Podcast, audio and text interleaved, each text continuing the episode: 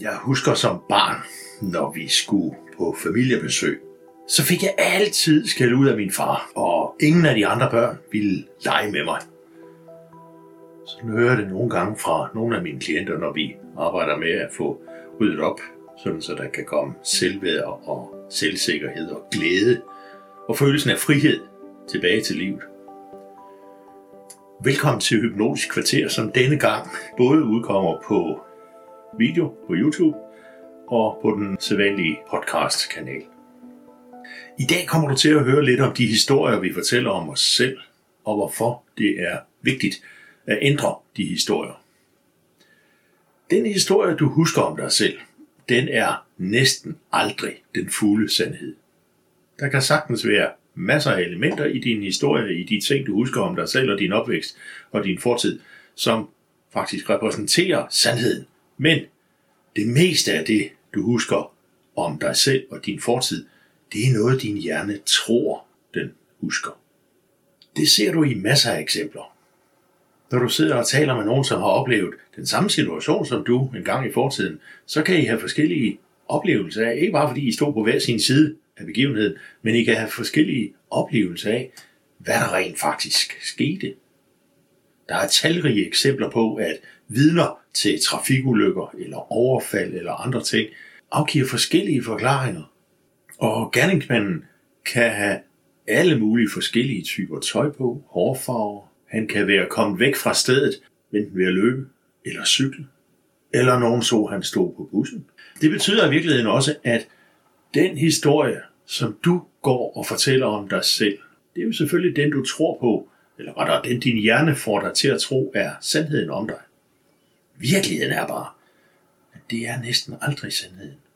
Og derfor er det måske værd at overveje, at hvis du synes, at du på en måde er hæmmet, eller begrænset, eller blokeret, forhindret af noget, der skete engang. Det var også fordi, jeg altid fik skæld ud af min far, eller det var også fordi, jeg altid skulle være hjemme klokken 18. Vi havde aldrig penge nok. Det er en af de ting, jeg hører af til fra mine klienter. Så er det en overvejelse værd og lige gøre op med sig selv, jamen, hvad nu hvis virkeligheden var en anden? Hvad nu hvis de begivenheder, de situationer, alle de oplevelser, du har haft, som indtil nu har fået lov til at stå i vejen for, at du kunne tro på, at du rent faktisk godt kunne løse de ting, der dukkede op. Så i stedet for at se sig selv som offer for omstændighederne, så kan det være, at du, når det kommer til stykket, har lært en masse af de her situationer, og at du helt sikkert også har udviklet dig igennem de situationer. Det viser sig talrige gange, når jeg arbejder med mine klienter, at virkeligheden ikke var, at de var ofre for omstændighederne, men at de udviklede sig igennem den. Og at de derved lærte en masse om, hvordan de kan klare lignende situationer i fremtiden. Selvfølgelig er der også nogen en gang imellem, som har oplevet noget, som er ja, som ingen skulle have oplevet.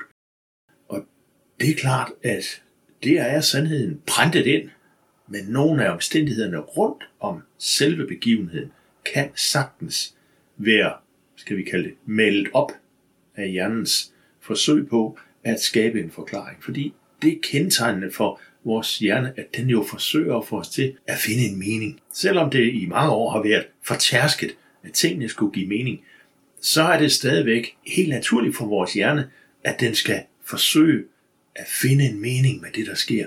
Fordi så kan den ligesom lægge det på plads, lægge til side, og så kan den komme videre med sin hverdag. Så kan den vende tilbage til rutinen. Jo oftere du fortæller og genfortæller historien om dig selv, jo oftere du mindes, hvor ondt det gjorde, da far slog dig, jo mere ondt gør det faktisk. Og det betyder i virkeligheden, at når den begivenhed, der engang, det kan være, det var et uheld, det kan også være, at han havde en defekt far, sådan så han rent faktisk slog med vilje, eller i affekt for den sags skyld. Jo oftere du genfortæller den historie til dig selv, jo mere påvirket bliver du af den, fordi det kommer til at se ud som om, det var din virkelighed. Hvis man nu satte sagen lidt på spidsen, så betyder det i virkeligheden, at hvis en eller anden har haft en bestemt årsag til at komme over dig, altså få dig gjort sådan, så du mister troen på dig selv, så vil du have svært ved at overgive dig til, at det rent faktisk var muligt for dig at forholde dig anderledes til den slags situationer. Jo oftere du genfortæller lige netop den historie, så sætter du dig selv i offerrollen. Og derved så bliver du jo dybest set afhængig af, at du skal være den, det går ud over. Så ser jeg masser af eksempler hos mine klienter på, at at det syndrom, vil jeg kalde det, med at det er nødvendigt at finde en årsag til, at det altid går ud over mig, det har sjældent noget på sig. Og det interessante er jo, at når den klient, der måtte have den oprindelige tilgang til sin egen situation, får hjælp til at ændre opfattelsen. Altså til at forstå, at jamen, det var jo i grunden aldrig sådan. Nogle gange kan der have været noget, der mindede om. Og selvom der var noget, der måske var ubehageligt, jamen så fandt jeg ud af, hvordan jeg skulle håndtere det, hvordan jeg kunne mestre det, hvordan jeg kunne klare mig igennem det. Og det har lært mig at. Og derfor synes jeg, det er interessant at, at se, at, at de klienter, jeg har hjulpet, de har fået en anden opfattelse af deres muligheder. De har helt andre muligheder for reelt at gå ud og gøre en forskel i deres eget liv nu. Og spørgsmålet er jo, om du kan omskrive historien. Og det kan du godt. Jeg bruger både coaching og hypnose til, til den øvelse. Der er masser af andre metoder, modaliteter, som du kan anvende. Det har jeg så fundet, at specielt hypnose er en af de meget, meget effektive måder at gøre det på. Der er også masser af andre muligheder for at, at ændre den der selvopfattelse, som jo dybest set ligger til grund for alt, hvad du beskæftiger dig med, og alt, hvad der sker for dig. Altså ikke sådan, at jeg siger, at du skaber din egen virkelighed, men sådan, at alt, hvad du oplever, det bliver filtreret igennem et andet filter, en anden maske, som tillader nogle andre indtryk at komme ind til dig. Og hjernen er jo skabt sådan, at den arbejder med erfaringer. Så det vil sige, at alle de gamle erfaringer, hvor nogle af dem jo desværre består af misforståelser og fejltolk og erindringsforskydninger, skal vi kalde det det, den mangler så de nye erfaringer. Men efterhånden som de nye erfaringer bygges op, som de opstår, ja, så vil hjernen have lettere ved, som tiden går, at være opmærksom på endnu flere situationer, der minder om, at du jo rent faktisk har håndteret rigtig mange situationer. Sådan så du lettere at finde ud af, hvad kan jeg egentlig? Det er jo et kendetegnende punkt hos rigtig mange af dem, jeg arbejder med. De kommer ind med en opfattelse af, at de kan faktisk ikke, og de tør ikke, og det er nok heller ikke tilladt, og de andre vil nok grine, eller hvad det nu har været. Men som de nye erfaringer begynder at ja, hobe sig op, så er virkeligheden jo, at de bliver opmærksomme. De bliver selv opmærksomme på flere og flere situationer, der bare bekræfter dem i, at det kan jeg jo godt. Og det bliver efter ganske kort tid til, ja selvfølgelig kan jeg det. Men der går ikke Pippi Langstrømpe i det, sådan at det har jeg aldrig prøvet. Det kan jeg sagtens. Men erfaringen viser dem, at jamen, det kan de rent faktisk godt. Det er nyttigt at omskrive historien, at gøre op med, i hvilket omfang de gamle historier skal være definerende for, hvad du tror om dig selv, og hvad du tænker om dig selv, og så om du måske har bedre af at tro på noget andet. Og det er nyttigt, fordi, som sagt, det her filter, som hjernen har, det der hedder det retikulære aktiveringssystem, som at det filter, der afgør, hvad der kommer ind til din opmærksomhed til bearbejdning. Ud af alle de milliarder af indtryk, der er hvert sekund, der sørger det reciprolære aktiveringssystem for, hvad der skal ind til kognitiv behandling, hvad du skal blive opmærksom på, og hvad du skal tage dig af. Og jo mere din selvbevidsthed, din tro på dig selv og din erfaring med, at jo, det kunne jeg godt bygge op, jo flere af den slags situationer vil det her filter tillade kommer ind til din erkendelse. Og det er klart, at det styrker og forstærker filteret endnu mere. Hvad kan en afskrivning af historien så føre med sig? Ja, først og fremmest, som jeg ser det, meget ofte et helt, helt andet niveau af selvværd. Styrke, selvsikkerhed, glæde, frihed, overskud, livsduelighed under et nogle af de situationer, som du måske er i, hvor det har været andres holdning til dig, eller andres rammer for, hvad du kunne tillade dig at være, at du finder din egen værdi, når du finder ud af, jamen hvad er det så, jeg vil lægge vægt på i min fortid? Og er det, jeg tror er sandt, hvad for noget af det skal have hvilken styrke? så vil din selvopfattelse ændre sig tilsvarende. Og det gør, at du kommer til at fremstå anderledes. Det er derfor, det er nyttigt en gang imellem at overveje, er jeg i virkeligheden på det niveau? Sender jeg de signaler, som fremkalder den respons hos omgivelserne, hos mine kolleger eller familien eller andre, som jeg gerne vil have, som gør mig mere vel tilpas.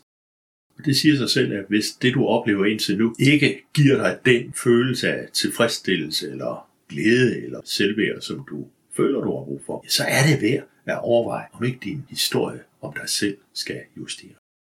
Og det sjove ved hjernen er jo, at den forholder sig ikke til, om den historie, du fortæller, er sand eller falsk. Det kan du jo sådan set bekræfte eller se ved at kigge på de historier, du hidtil har troet var sande, men som ikke helt var det, men som bare passede ind i hjernens fortælling om, at det var nok sådan, det var bedst, eller det var nok sådan, det var at være dig.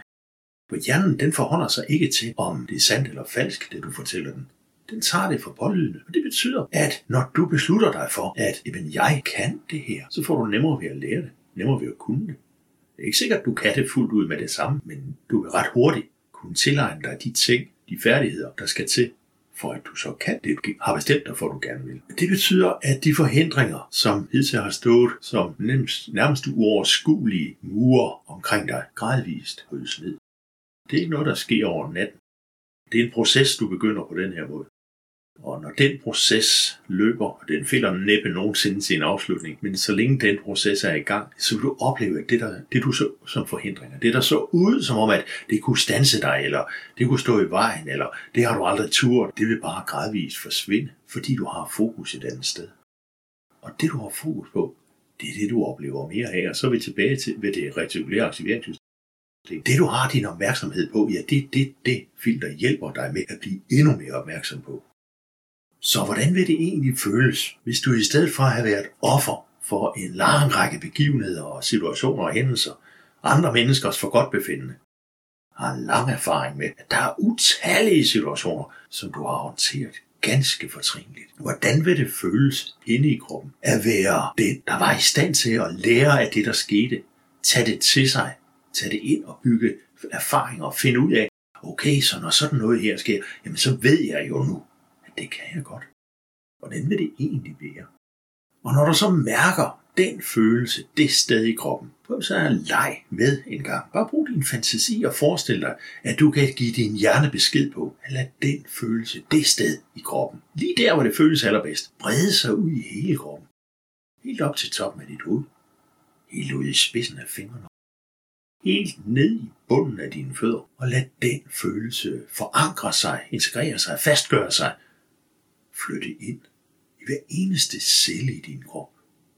Og hold så fast i den fornemmelse bare et øjeblik. Og den sidste øvelse her, den kan du gøre lige så tit du har lyst. Husk at finde det sted, hvor du føler det allerbedst lige nu, og så lad den strømme rundt i hele kroppen.